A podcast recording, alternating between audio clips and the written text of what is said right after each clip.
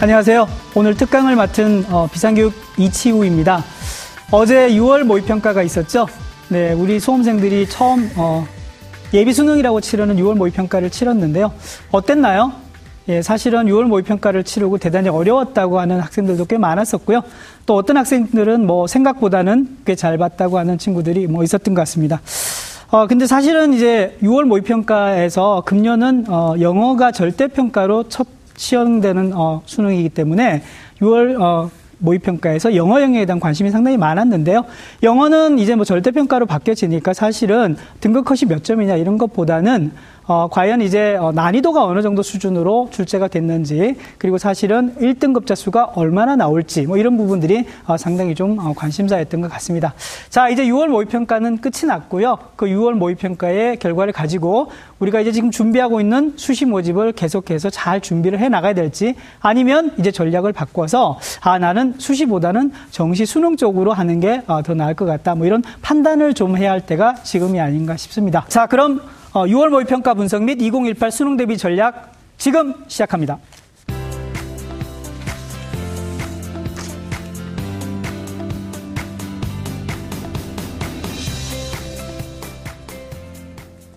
자, 이제 6월 모의평가 분석 본격적으로 시작을 해보겠습니다. 앞서 말씀드렸던 대로요, 2018학년도 수능의 핵심은 영어 절대평가죠. 자, 이 영어 절대평가는 사실은 어, 기존의 영어에서 사실 달라진 게 없습니다. 45문제가 그대로 출제가 되고요.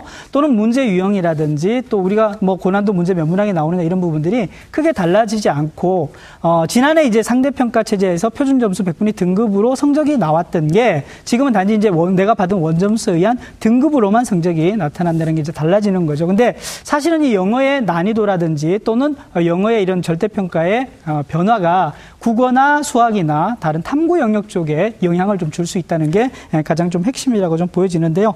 그래서 이제 우리 학생들에서는 또 이제 영어가 절대평가로 바뀌어지니까 시험이 좀 많이 쉽게 출제되지 않을까 이런 기대도 했는데요. 다행히 어제 수능 시험은 어제 모의평가는 지난해 수능 시험에 비해서 조금 어, 쉬웠던 것 같긴 합니다. 하지만 어, 영어가 어느 정도까지 난이도는 여전히 있다는 점을 조금 염두에 두어야 될 것 같습니다. 어, 우리 학생들이 이제 영어 절대평가를 활용하는 방법들이 이제 대학에서 이미 발표가 돼서 이 영어 절대평가가 수시와 정시에서 이제 어느 정도 활용이 되는데요. 화면 보시면서 제가 좀 자세하게 설명을 드리도록 하겠습니다. 자, 화면을 보시면은요, 어, 2018학년도 수능에서는 절대평가로 전환되는 영어가 수시에서는 113개교, 그리고 어, 정시에서는 39개교가 수능 최장력 기준, 그러니까 이 정도 수, 영어의 어, 성적 정도는 넘어야 된다라는 등급 기준으로 이제 최장력 기준을 반영을 하고요. 정시에서는 한 188개 정도가 이제 비율로, 종전하고 똑같죠. 종전에도 영어의 반영 비율이 있었습니다. 예를 들면 국어, 수학, 영어 탐구 중에서 영어는 20% 반영한다, 30% 반영한다, 이런 어, 반영 비율로 반영을 하고요. 또 이제 일부 정시 시에서 예전하고는 다르게 가감점을 반영하기다. 1등급이면 만점을 주되 2등급, 3등급, 4등급부터는 이제 단계적으로 감점을 주는 정도로 이제 반영이 됩니다. 자, 어떻든 간에 지금 이제 가장 큰 핵심은 뭐냐면 정시 모집에서 비율로 반영하는 게 가장 많다는 거죠. 그래서 어찌됐든 간에 내가 영어에서 몇 등급을 받느냐에 따라서 내가 받는 등급에 따른 환산 점수가 주어지고 그게 또 그대로 비율로 적용되는 것은 다르지 않다라고 보셔야 될 것 같습니다. 자, 어, 먼저 이제 어제 어, 본 6월 모의평가 난이도 아까 제가 말씀드렸던 대로 영어가 어, 이전 수능보다는 지난해 수능보다는 조금 쉽게 출제가 됐다고 얘기를 하는데요. 어, 지난해 2017학년도 실제 수능에서는 그러면은 어, 영어의 지금 이제 절대평가로 바뀌는 어, 등급에 해당되는 어, 인원과 그다음 작년도에 했던 상대평가에 해당되는 인원에 어떤 차이가 있는지 화면 보시면서 저희가 좀 말씀을 드리도록 하겠습니다. 자, 화면을 보시면은요, 예, 화면을 보시는 것처럼 1등급에서부터 9등급까지의 어, 점수와 인원과 비율이 이렇게 어, 날돼 있는데요. 자, 보시면은 2017학년도에 어, 수능 영어 1등급의 비율이 상대평가죠. 4.42%라고 나왔습니다. 그죠? 점수로는 지금 94점에 해당되는 점수이고요. 근데 아까 말씀드렸던 대로 이제 절대평가로 바뀌어지죠. 그러면 우리가 다 알지만 90점만 넘으면 1등급이 되는 거죠. 자, 지난해 실제 수능에서 90점 넘었던 학생들 몇 명일까요? 네, 보니까 비율로 7.8%가 나왔습니다. 그러니까 4.4%에서 7.8%를 하니까 네, 3. 몇 퍼센트죠? 4%가 더 많아진 겁니다. 그러니까 수능 영어에서 1등급을 받은 비율이 1등급자 수가 훨씬 더 많아진 거죠. 그래서 이제 어 이거는 다만 1등급뿐만이 아니라 밑에 보시면은 2등급, 3등급, 4등급까지 어 점차 비율들이 점점 늘어나죠. 해당 인원들이 많아진다는 거죠. 근데 이제 작년 수능에서 인원은 똑같으니까 1, 2, 3, 4등급에 인원 비율이 높, 많아지니까 상대적으로 5등급에서 9등급까지 인원 좀 줄어들겠죠. 그래서 이제 어, 영어 절대평가로 인해서 어, 등급 인플레이션 현상이 발생을 했다. 이렇게 좀 보시면 될 것 같습니다.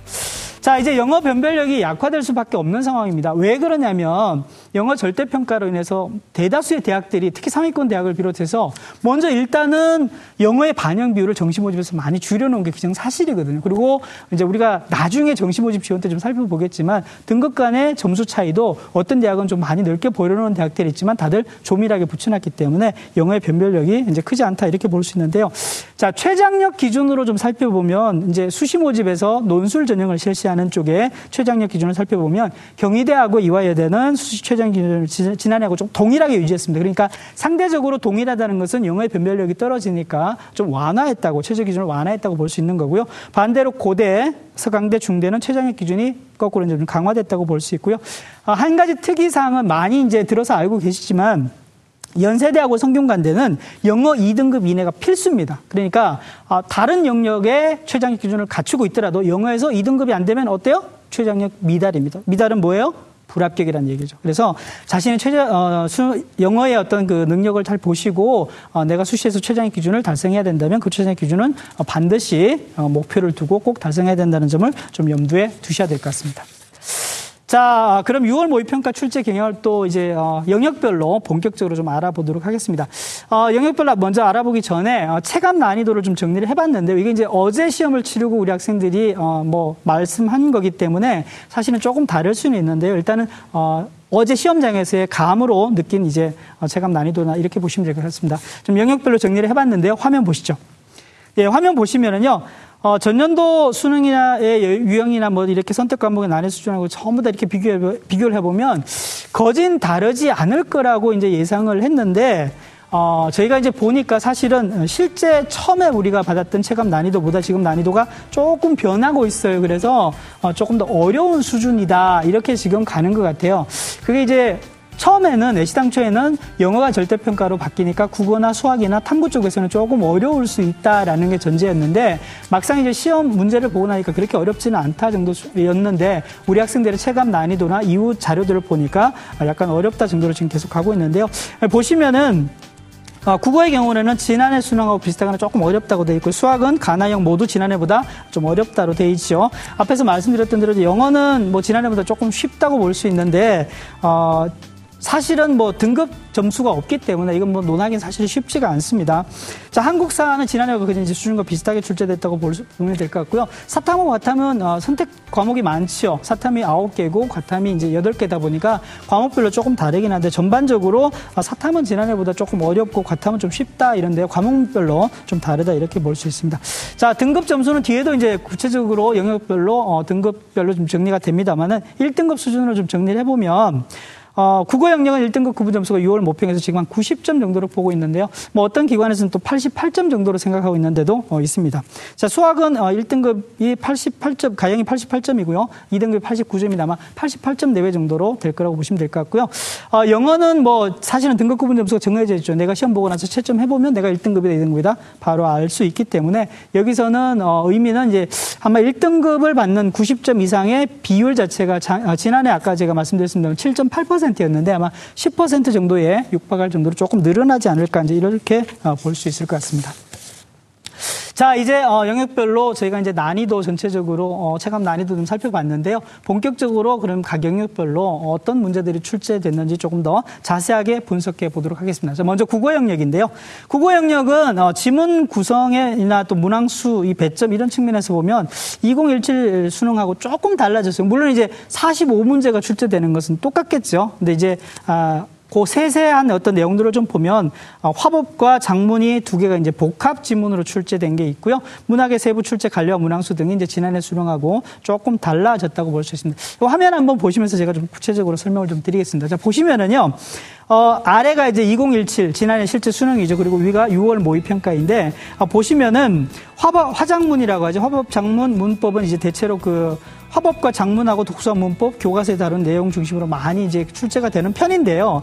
최근 수능에서는 지금 지난해 수능 보시면 화법하고 장문에서 각각 아, 다섯 문항씩 이제 출제가 됐잖아요. 그죠? 예, 여기 이제 각 두 지문이었습니다. 이렇게 이제 총 네 지문으로 합하면 이제 다섯 다섯 합하니까 열 문항이잖아요.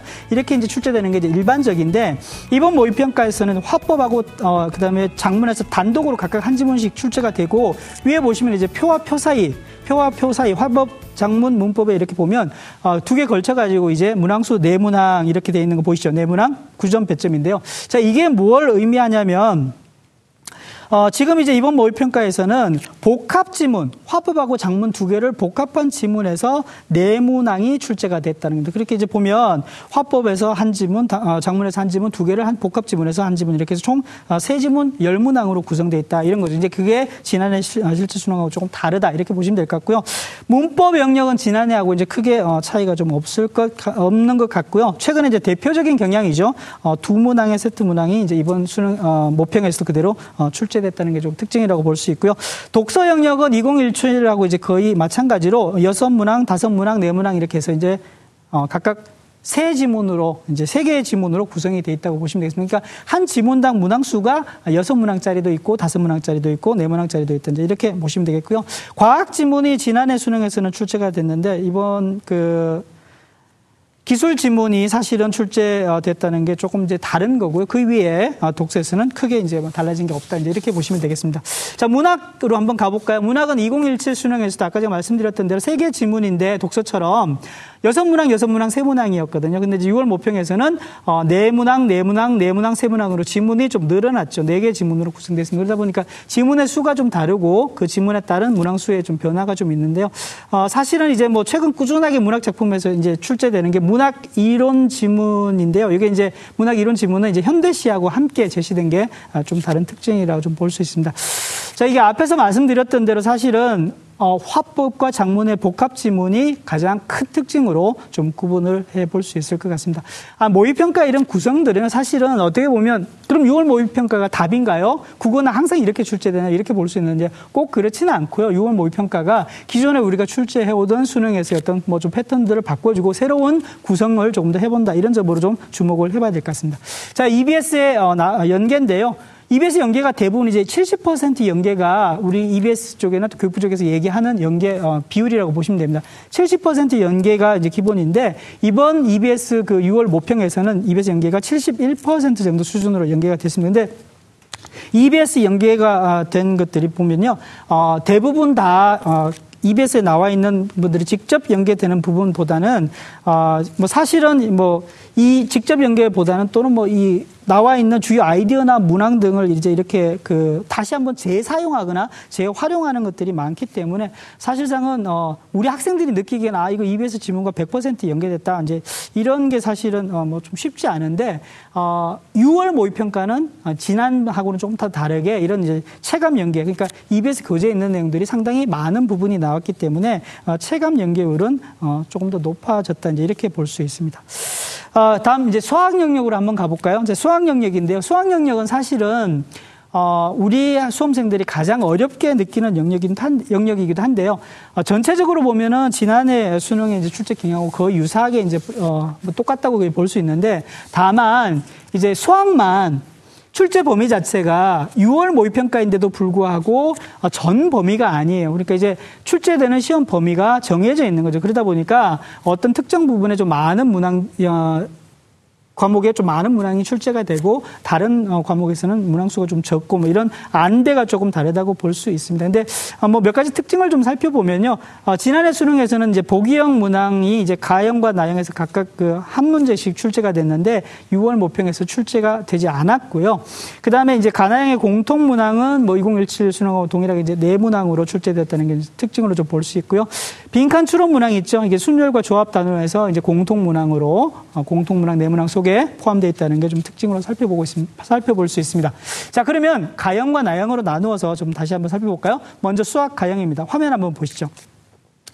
예, 화면 보시면은요, 제가 아까 말씀드렸던 대로 수학의 가형이죠. 가형에 보면 크게 이제 세 개의 과목으로 나눌 수 있죠. 미적분 two, 확률과 통계, 기하와 벡터 이렇게 볼 수 있는데요. 자, 보시면은 미적분 2에서 15문항에 50점, 절반이 출제가 된 거죠. 그 다음에 확률과 통계 8문항에 28점이고요. 어, 기화 벡터 7문항에 어, 22점입니다. 2017 수능하고 보면 이제 어, 출제되는 과목은 똑같은데 그 과목 안에서의 아까 말씀드렸던 대로 문항 수와 배점이 좀, 좀 다르죠. 그래서 기본적으로는 미적분 2에서 지금 상당히 많은 문제들이 출제가 됐다. 이렇게 보시면 될 것 같고요. 어, 수학은 뭐 이런 말씀 드리면 수학 공부하고 하는 학생, 수험생들이 자꾸 저한테 이제 어떤 말씀도 하긴 하는데 수학이 다 쉽고 고난도 문항 세개나네개가 변별을 가른다고 이렇게 얘기를 하면 절대 그렇지 않습니다. 어려운 문제들이 많습니다. 이런 말씀을 하는데요. 결국에는 이제 어, 근본에 출제됐던 그 가형에서 30번 문제가 역시 이제 최고난도 문항이었는데요. 고난도 문항 몇 개가 이제 사실은 어, 당락을 가르는 또 1등급을 가르는 뭐 이런 이제 자연계열에서 최상위권을 가르는 이런 문제가 될 수 있다로 보시면 좋을 것 같습니다. 자, EBS 연계율 예, 70% 연계인데요. 수학 문제가 30문제잖아요. 그죠? 주관식 9개 포함해서 30문제인데 70% 연계니까 37은 21이죠. 그래서 21문제가 연계됐다고 보시면 될 것 같고요. 지난해하고 이제 난이도가 이제 비슷하긴 한데 아마 6월 달이기 때문에 수학 공부도 우리 수험생들 입장에서는 조금 더 아직 공부의 완성도가 낮다고 봐야 되겠죠. 그래서 이제 어 학생들 입장에서는 조금 더 어렵게 많이 느꼈던 것 같아요. 특히 이제 이제 그 1번에서부터 어 30번 문항 중에서 이제 중반부에 있는 문항이죠. 10번, 15번 정도에서 있는 문항들이 사실은 이제 다소 시간을 좀 필요로 하는 문항들이 좀 있어 가지고 중위권 학생들한테 좀 더 어려웠지 않을까 이런 생각으로 좀 보여지고 그래서 전체적으로 난이도는 체감 난이도는 좀 더 어려웠을 거다 이렇게 보여집니다. 자 이제 수학 나형으로 한번 가볼까요? 수학 나형. 아까 말씀드렸던 대로 지난해 체제하고 거의 다르지, 어, 다르지 않게 이제 출제가 됐는데요. 다만 이제 가형과 마찬가지로 아까 말씀드렸던 대로 이제, 어, 세 개 과목에서 이제 단원별로 출제되는 문항수라든지 배점은 조금 다르다 이제 이렇게 볼 수 있는데요. 뭐 그런 가운데서 이제 함수 단원 그리고 다항 함수의 미분법 이런 정도에서는 상대적으로 조금 많이 출제가 됐다 이제 이렇게 보시면 되겠습니다. 화면 한번 보시죠. 예, 화면 보시면은요, 아까 말씀드렸던 대로, 자, 수학 2에서 14문항에 45점으로 출제가 됐고요. 미적분에서 어, 10문항에 35점이고요. 그 다음에 확률과 통계에서 6문항에 20점입니다. 확률과 통계에서는 상대적으로 문항 수도 적고 배점도 어, 낮죠. 왜 그러냐면 아직 이제 어, 출제 범위가 거기까지 이제 이르지 않아서 그렇다고 보시면 되겠습니다. 역시 이제 어, 6월 모평 비롯해 가지고 금년도에 2018 수능도 대비가 이제 2009 개정 교육 과정에 좀 영향을 받는 거죠. 그래서 어, 사실은 이 안에서 는 뭐 수투, 어, 미적분 원, 확통해서 이제 각각 출제되는 문항의 안배는 뭐 지난해 수능하고 거의 어, 비슷할 것이라고 보여지는데 다만 이제 6월이라서 조금 더 다르다 이제 이렇게 보시면 될 것 같고요. 어, 거의 유사하게 출제가 됐으니까 지금 신유형이 사실은 거의 뭐 출제가 되지 않았다고 이제 이렇게 보시면 되겠고요. 앞서 말씀드렸던 대로 보기형 문항이 6월 모의평가에 출제가 안 됐다는 거 지난해는 출제가 됐었는데요. 그다음에 이제 아까 가영에서 말씀드렸던 대로 여전히 상위권 변별을 위해서 한 세 문제 정도의 까다로운 고난도 문항이 있었다. 이 정도로 좀 정리를 하면 어, 될것 같습니다. 그리고 어, EBS 연계 아까 제가 말씀드렸죠. 수학이 30문항이잖아요. 그죠? 70% 연계니까 21문제가 연계가 됐다. 이제 이렇게 보시면 되겠고요. 객관식의 마지막 번호가 21번이죠. 그리고 주관식 마지막 뭐 수학 문제의 끝인데 30번 문항이죠. 이 두 문항이 어, 당 함수의 미분법인데요. 그리고 이제 21번 문항은 함수였네요. 이 두 개가 이제 고난도 문항으로 역시 어, 수학 나형에 있어서의 어떤 그 변별을 정하면서 최상위권을 가르는 문제라 이렇게 보시면 좋을 것 같습니다. 자 이제 영어 영역으로 한번 가볼까요? 이제 앞에 제가 이제 모두에서 시작하면서 이제 영어 얘기도 많이 했는데 영어 영역은 사실은 아까 말씀드렸던 대로 이 45문제 뭐 100점 만점 문항입니다. 그 45문제 중에서도 듣기가 17개고요. 독기가 28개인데 뭐 전체적으로 달라진 건 없습니다만 어, 세부 내용들을 다시 한 번 더 보면서 좀 정리를 하도록 하겠습니다. 화면 한번 보시죠. 이 화면 보시면은요, 2017 수능, 2016 어, 6월 모의 평가 이렇게 위아래 나와 있는데요. 보시면 뭐 크게 다르지 않습니다. 배점 면에서만 조금 더 이제 어, 다른 점을 좀 볼 수 있는데요. 대동소이하다고 보면 될 것 같고요. 어, 사실 이제 그 내용 영역 문제 유형으로 이렇게 살펴보면 어, 그 문, 어, 내용에서도 이제 뭐 추론 종합적 이해를 묻는 문항 세 문항, 사실적 이해 묻는 문항 일곱 문항, 그 다음에 간접 말하기 다섯 문항, 복합 문항 한 세트, 뭐 이런 것들은 크게 다르지 않다고 보여지고요. 독해에서도 이제 대입 파악하는 문항이라든지 뭐 이런 문항들은 어, 또 간접쓰기 문항 이런 문항들은 이제 각각 여섯 문항씩 출제가 되는데 이제 이것도 뭐 기본적으로 영어에서 출제되는 세부 어, 내용별로 문항 수를 크게 벗어나지 않았다 정도로만 좀 보시면 될 것 같습니다. 아, 그리고 이제 어, 영어에서 이제 가장 중요한 게 사실은 이제 빈칸 추론인데요. 빈칸 추론에서 결정적으로 이제 뭐 90점을 넘을 수 있느냐 없느냐를 가른다고 얘기를 하는데 빈칸 추론 문항이 어, 네 문항이 이제 여전히 출제가 된 것 같습니다. 참고를 하시면 좋을 것 같습니다. 자, 영어는 보면은요, 어, EBS 연계 율이 6월 모평가에서 지금 뭐 공식적으로 발표된 것은 73.3%입니다. 그러니까 우리가 얘기하는 70%보다는 조금 더 상회를 하는데요.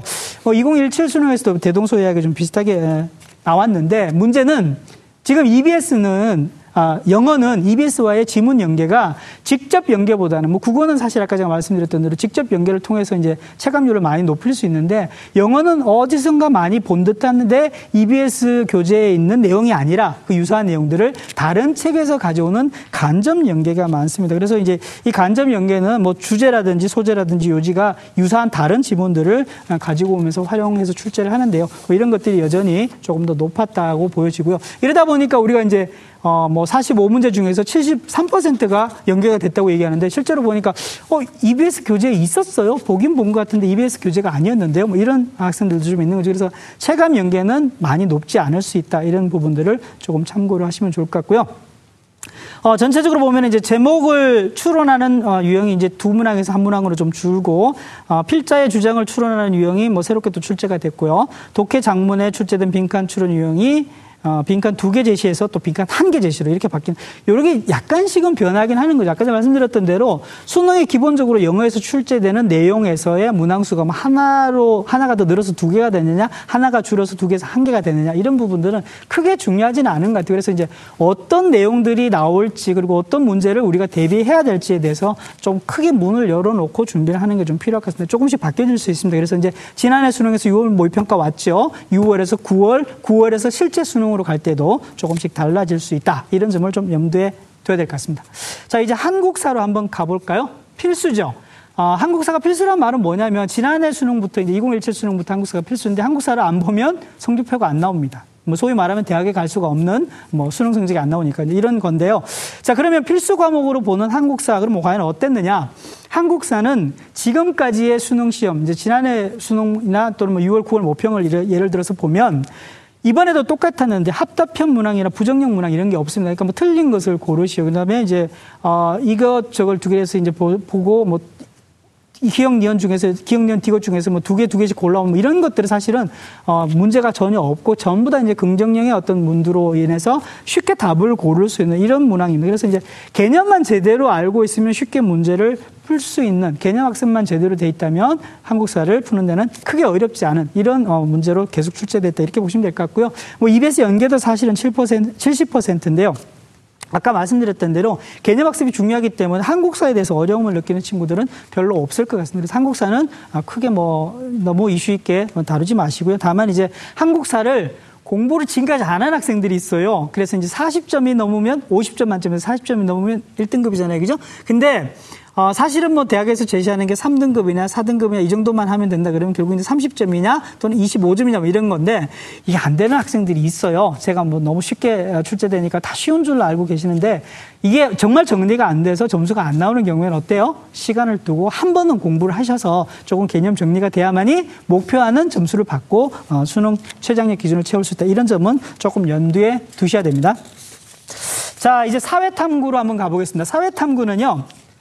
과목별로 좀 차이가 있긴 한데 대체적으로 이제 지난해 수능보다 조금 어렵다고 이제 보여지는데 아홉 개 과목의 예, 출제가 이제 선택해서 이제 출제가 어, 되는데요. 아홉 개 과목의 선택을 보니까 대부분 이제 뭐 연계 입에서 연계율은 90% 70%로 대부분 이제 동일하다고 보여집니다. 그래서 이게 보니까 어, 지난해 수능에서 보다도 더 이제 자료나 이제 답지를 입에서 직접 연계한 게 되게 많았어요. 특히 사회탐구에서 그러다 보니까 아 사회탐구를 EBS 교재로 공부한 학생들은 아, 이 문제를 EBS 교재에서 받고 나고 좀 쉽게 어, 풀수 있었을 거고 체감 난이도 좀 높았을 텐데 사실은 이거는 조금 우리 좀 다르게 생각해야 될 부분이 있습니다. 왜냐하면 지금 6월이잖아요. 그죠? 6월 초인데 어, 사실 사회탐구하고 과학탐구를 두 과목을 정말 EBS 교재까지 충실하게 많이 공부한 친구들이 많지 않아요. 그러다 보니까 정말 나는 사회탐구와 과학탐구가 내 주요 영역이다. 그리고 어, 수능에서 많이 공부를 해야 되는 뭐 과목이라고 생각하는 학생들은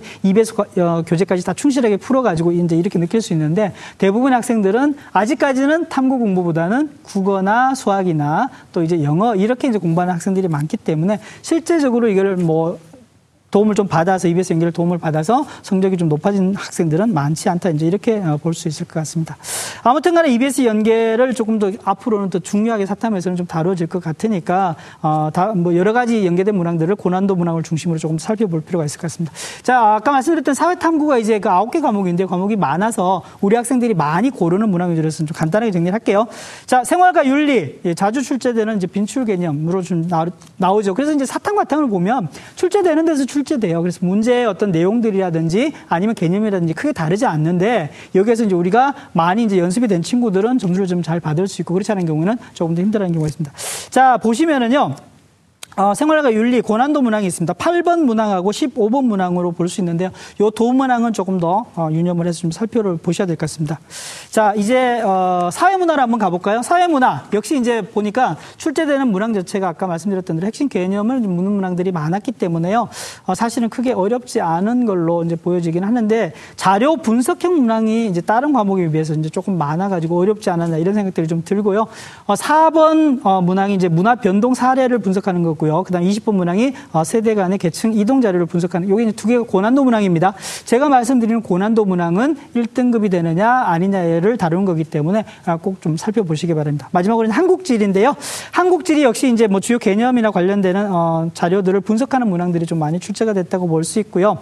어, 자연, 인문, 환경과 관련해서 해당 지역을 찾는 문항들이 좀 많이 출제가 된 게 좀 특징이라고 볼 수 있는데요. 고난도 문항입니다. 4번 문항하고 7번 문항, 4번 문항, 7번 문항은 고난도 문항이니까 반드시 조금 더 살펴보시기 바랍니다. 자, 과학탐구 한번 가볼까요? 과학탐구도 이제 8개 과목으로 과목 수가 많죠. 그래서 이제 일반적으로 탐구에서 완 과목을 많이 선택을 하는데요. 완 과목을 어, 기준으로 해서 저희가 좀 더 살펴보도록 하겠습니다. 아, 전체적으로 보면은 뭐 지난해 수능보다 조금 쉽게 출제가 됐, 다고 얘기는 하는데요. 저희가 이제 출제 경향 분석을 하기로는 근데 어, 등급 컷 나온 거를 보니까 꼭 그렇지만 않아요. 나온 등급 컷이 사실은 지난해 수능에 비해서는 어, 많이 낮은 경우도 있습니다.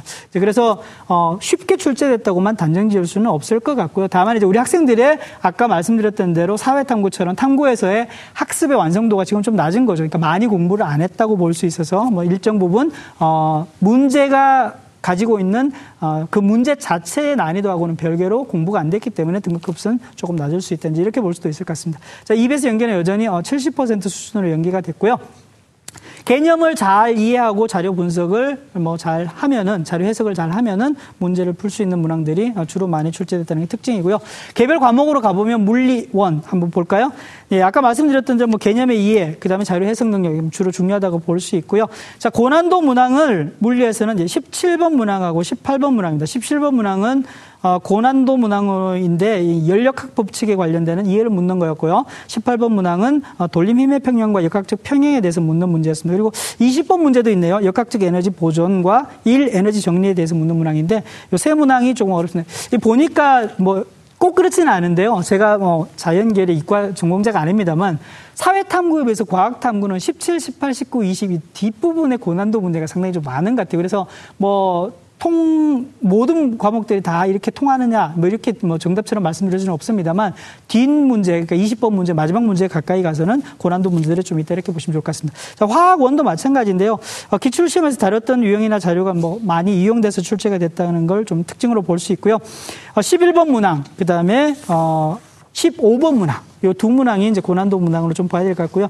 어, 15번 문항은 뭐 보면 수소 원자의 선 스펙트럼 중에서 일부 조건에 해당되는 빛의 파장만 표시한 후에 나머지 파장의 위치를 표시할 수 있느냐. 어렵죠. 제가 아까 말씀드렸던 전공자가 아니라서 어렵습니다. 근데 이런 그 위치를 표시할 수 있는지를 묻는 문항인데 조금 더 참신한 문항이면서도 고난도 문항이었다. 이렇게 볼 수 있습니다.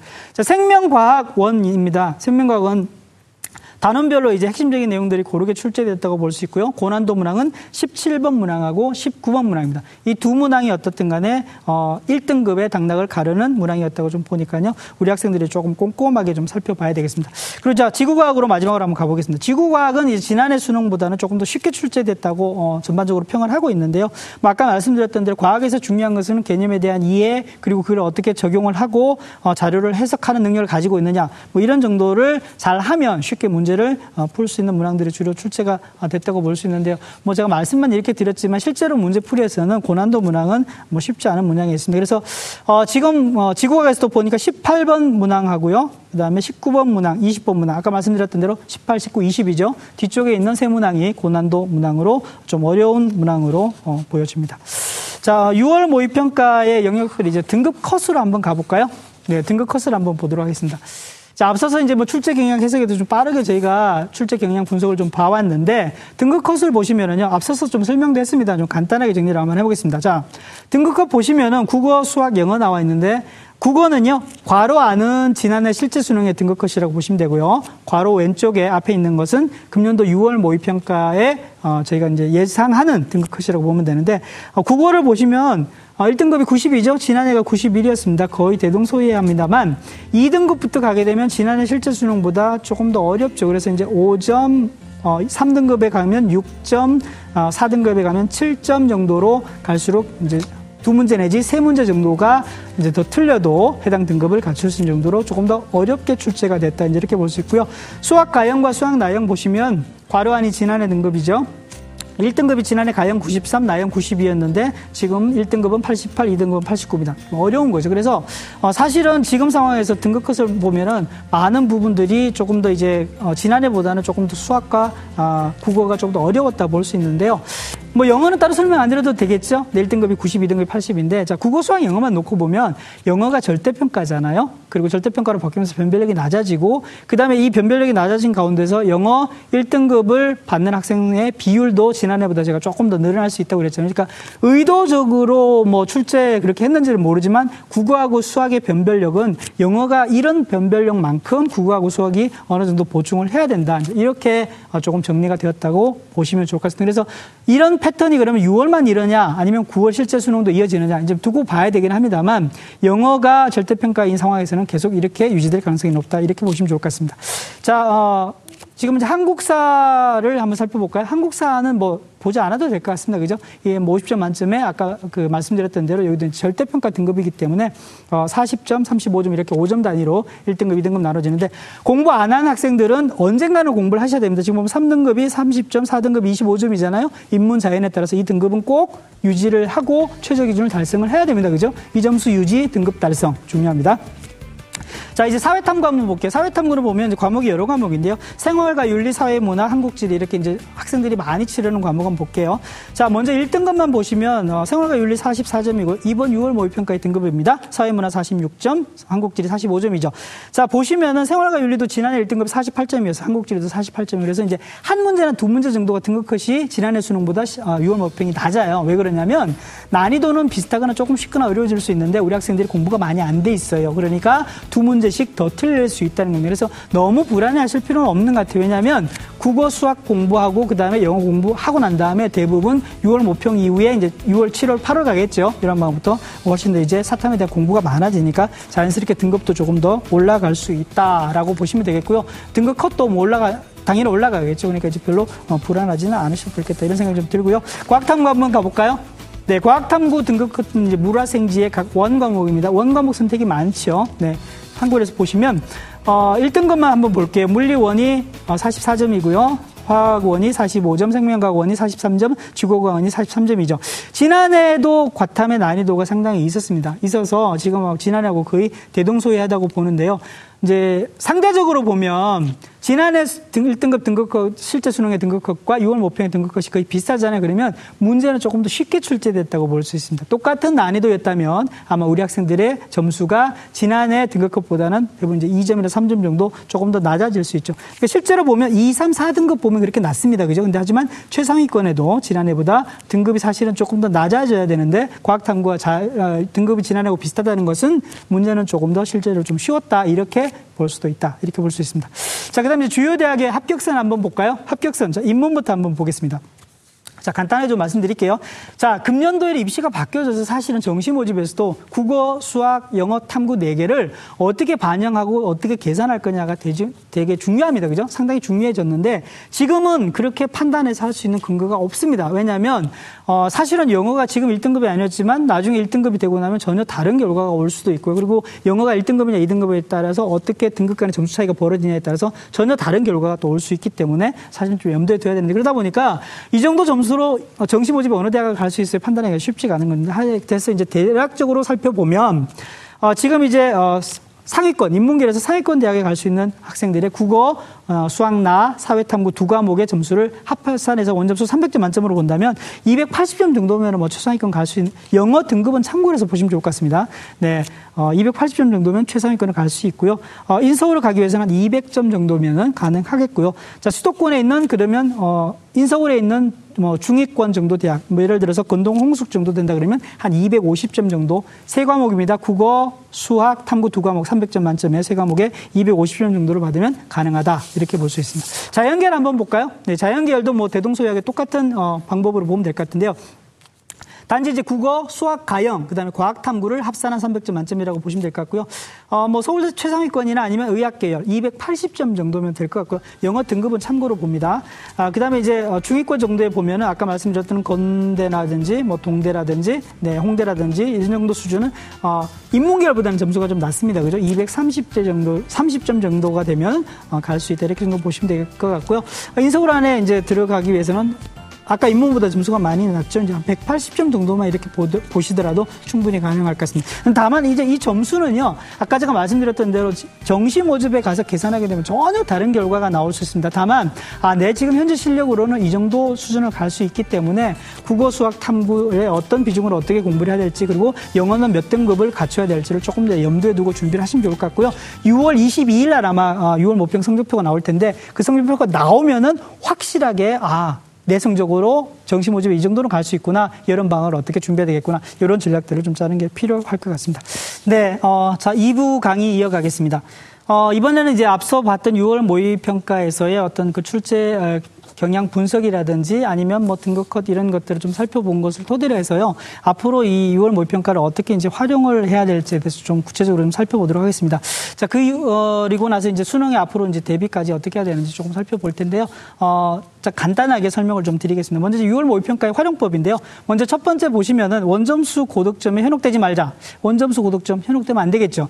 원점수가 사실은 점수가 높다고 하더라도 시험이 쉬우면은 다 같이 높은 점수를 받죠. 그러면 표준 점수나 나중에 예, 100분위로 환산해 보면 결코 결코 나한테 이제 유리한 조건은 되지 않은 거죠. 그래서 원점수보다는 사실은 20일 날 발표되는 표준 점수하고 100분위를 가지고 좀 참고를 해야 된다. 이런 말씀 드릴 수 있고요.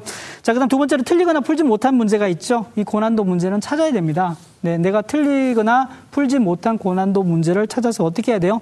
네. 이거는 사실은 시험 이후에 해보는 게 훨씬 더 중요한 겁니다. 그래서 내가 만약에 풀긴 풀었으나 만약에 완벽하게 풀지 못했다 그런 것은 어, 주관식 수학의 이제 아홉 문제를 빼고 나면 전부 다 이제 객관식 선다기 때문에 과연 다섯 개 답지 중에서 내가 어느 답지 쪽에서 정말 제대로 몰랐는지 아니면 아 어설프게 알고도 정말 찍어서 맞춘 건지 이런 부분들을 좀 찾아야 되고요. 그다음 중요한 게 이제 이런 문제들 중에서 고난도 문제를 찾는 겁니다. 뭐 아까도 말씀드렸던 대로 수험생들이 조금 기분이 상하실지 모르겠습니다만 많은 문제들을 쉽게 출제하고 고난도 문제 두 개나 세 개로 어, 상위권을 가르는 이런 정도의 난이도가 계속 이어지면 결국엔 고난도 문제가 앞으로의 내가 목표로 하는 어, 점수 그리고 대학의 당락을 정하기 때문에 고난도 문제가 중요하다 이렇게 볼 수 있고요. 어, 수학 가형 나형 이것도 사실은 매우 중요하죠. 왜냐하면 인문계열 학생들 중에서 수학 어, 자연, 자연계열 학생들 중에서 수학 가형을 보지 않고 수학 나형으로 갈아타는 학생들이 상당히 많습니다. 이제 왜 갈아타냐면 사실은 나형으로 봤을 때 자연 자연적으로 한 2.5등급 정도의 어, 성적이 향상하는 효과가 있거든요. 그리고 어, 사실은 뭐 표준 점수하고 100분위가 높게 나오다 보니까 계열 교차 지원 만약 자연계열 학과에서도 수학 나영을 보는 학생들을 받아주는 상황이면 내가 점수를 조금 더 높게 받으면 훨씬 더 유리한 상황이 펼쳐지니까 많은 학생들이 수학 가영을 보지 않고 나영을 보는 그런 이제 과학 탐구를 본 자연계열 학생들이 어, 상당히 좀 많다고 볼 수 있습니다. 그래서 결국에는 이런 선택을 어떻게 하느냐가 관건이긴 한데요. 지난해 수능만 보더라도 사실은 어, 과학 탐구 응시자 중에서 수학 나, 아, 가영을 보지 않고 나영으로 갈아탄 학생들이 한 6만 5천 명 정도가 됩니다. 그래서 이런 학생들의 지금 금년에서도 많이 발생을 할 것 같긴 한데요. 문제는 가영을 보고 나영을 보고 둘 다두 아, 개를 다 본 학생들을 받아주잖아요. 그러면 가영에 반드시 가산점을 주는 데가 많습니다. 그러면 내가 나영을 봐서 성적이 많이 올랐잖아요. 그러니까 오른 만큼의 가영에 주는 가산점의 벽을 넘어야 하는 게 핵심입니다. 그래서 반드시 이제 내가 나영 봐서 점수만 잘 나온다는 고 어, 결정하지 마시고 가영해 주는 가산점까지 넘을 수 있느냐 이런 부분을 조금 더 보셔야 될 것 같고요. 탐구 두 과목 중요합니다. 금년에는 이제 영어가 사실은 어, 절대평가로 이제 바뀌어지면서 어, 국어도 중요하고 수학도 중요하지만은 탐구의 결정적인 영향들이 많이 이제 주, 어, 좌우할 거기 때문에 탐구를 음, 미리서부터 좀 잘해 나갈 수 있는 방법들이 좀 필요합니다. 그래서 여름 방학 이전에 반드시 한 과목 정도는 어, 시작을 하시고요. 여름 방학 끝나기 전에 또 한 과목을 시작해서 두 과목 점수를 조금 더 유지하는 게 중요할 것 같습니다. 그리고 탐구는 많이 선택을 하셔가지고 내가 시행착오를 거쳐서 어느 과목 선택이 나한테 조금 더 유리한지를 좀 판단해 보는 게 모의고사로 모의고사 성적으로 하든지 아니면은 실제 이제 내가 뭐 모의고사는 아니더라도 어, 다른 문제를 풀어보고 하든지 이런 게 좀 필요할 것 같고요. 가장 좋은 방법은 학교에서 공부하신 걸로 하세요. 학교에서 내신에서 배우는 걸 그대로 연계하면 훨씬 더 낫다 이제 이렇게 볼 수 있습니다. 그리고 수능 최장력 기준 중요하죠. 수능 최장력 기준을 달성할지 말지가 정시 모집에 가서 이 정도 성적으로 이 대학을 갈 수 있느냐 실제 점수로 계산하는 것하고 함께 수시 모집에서는 최장력 기준 달성을 못하면 만약에 학생부 교과나 학생부 종합이나 논술 전형으로 내가 합격해 놨더라도 이 최저 기준 달성을 못하면 전부가 다 불합격되는 그런 상황이 벌어집니다. 그래서 수능 최장력 기준을 반드시 챙기는 게 중요하다 이렇게 볼 수 있고요. 6월 22일 날 성적 발표되면 꼭 하셔야 될 일이 있습니다. 아, 국어, 수학, 그 다음에 이제 영어는 등급이겠죠. 나머지 탐구까지 다 합해서 아, 근데 이 정도 성적이면 정시 모집에 어느 정도 대학 학과를 갈 수 있는지를 반드시 조금 확인들을 하시고 어, 결정을 하는 게 필요합니다. 어, 사실 제가 왜 이 말씀드리냐면 여름 방학에 우리가 뭘 할지 어떤 공부 어떤 영역을 더 할지 아니면 수시에 집중을 해야 될지 아니면 정시로 그냥 노리고 가야 될지 이런 판단을 하는 것이 6월 모의평가의 결정으로 어, 많은 것들을 좌지우지하기 때문에 매우 중요하다 이제 이렇게 볼 수 있습니다. 그래서 우리 학생들 입장에 서는 사실은 지금 많이 이제 어, 힘든 상황인 것 같기는 해요. 왜냐하면 6월 모평을 보고 나서 지금 현재 뭘 해야 될지 어떻게 해야 될지 사실은 쉽지 않은 상황이기 때문에 하지만 우리 학생들 입장에서는 지금 이제 머물고 있을 수만은 없는 거죠. 그래서 6월 모의평가에 지금 활용을 어, 제가 아주 짧게 말씀을 드렸는데요. 이 활용을 통해서 앞으로 남아있는 7월, 어, 8월 또 이제 뭐 이후에 남아있는 어, 수능 시험 날까지 수능 공부 이런 것들을 조금 더 되새겨보는 것들이 매우 중요합니다. 그래서 앞에서 봤던 이제 뭐 출제 경향 분석도 중요하고 등급컷 점수도 중요하지만 실제로 22일 날 결과가 나오면 그 결과를 토대로 해서 내가 아, 과연 정시 모집 이 정도는 갈 수 있구나라는 것을 확실하게 조금 더 정리를 할 필요가 있다. 이제 이렇게 볼 수 있습니다. 자, 이렇게 해서 그래서 이제 어 1부와 2부까지 좀 정리를 해봤는데요. 어, 어 지금 이제 6월 모의평가의 활용 어, 다시 한 번 더 어, 한 번 더 보고 와서 어, 마무리를 하도록 하겠습니다.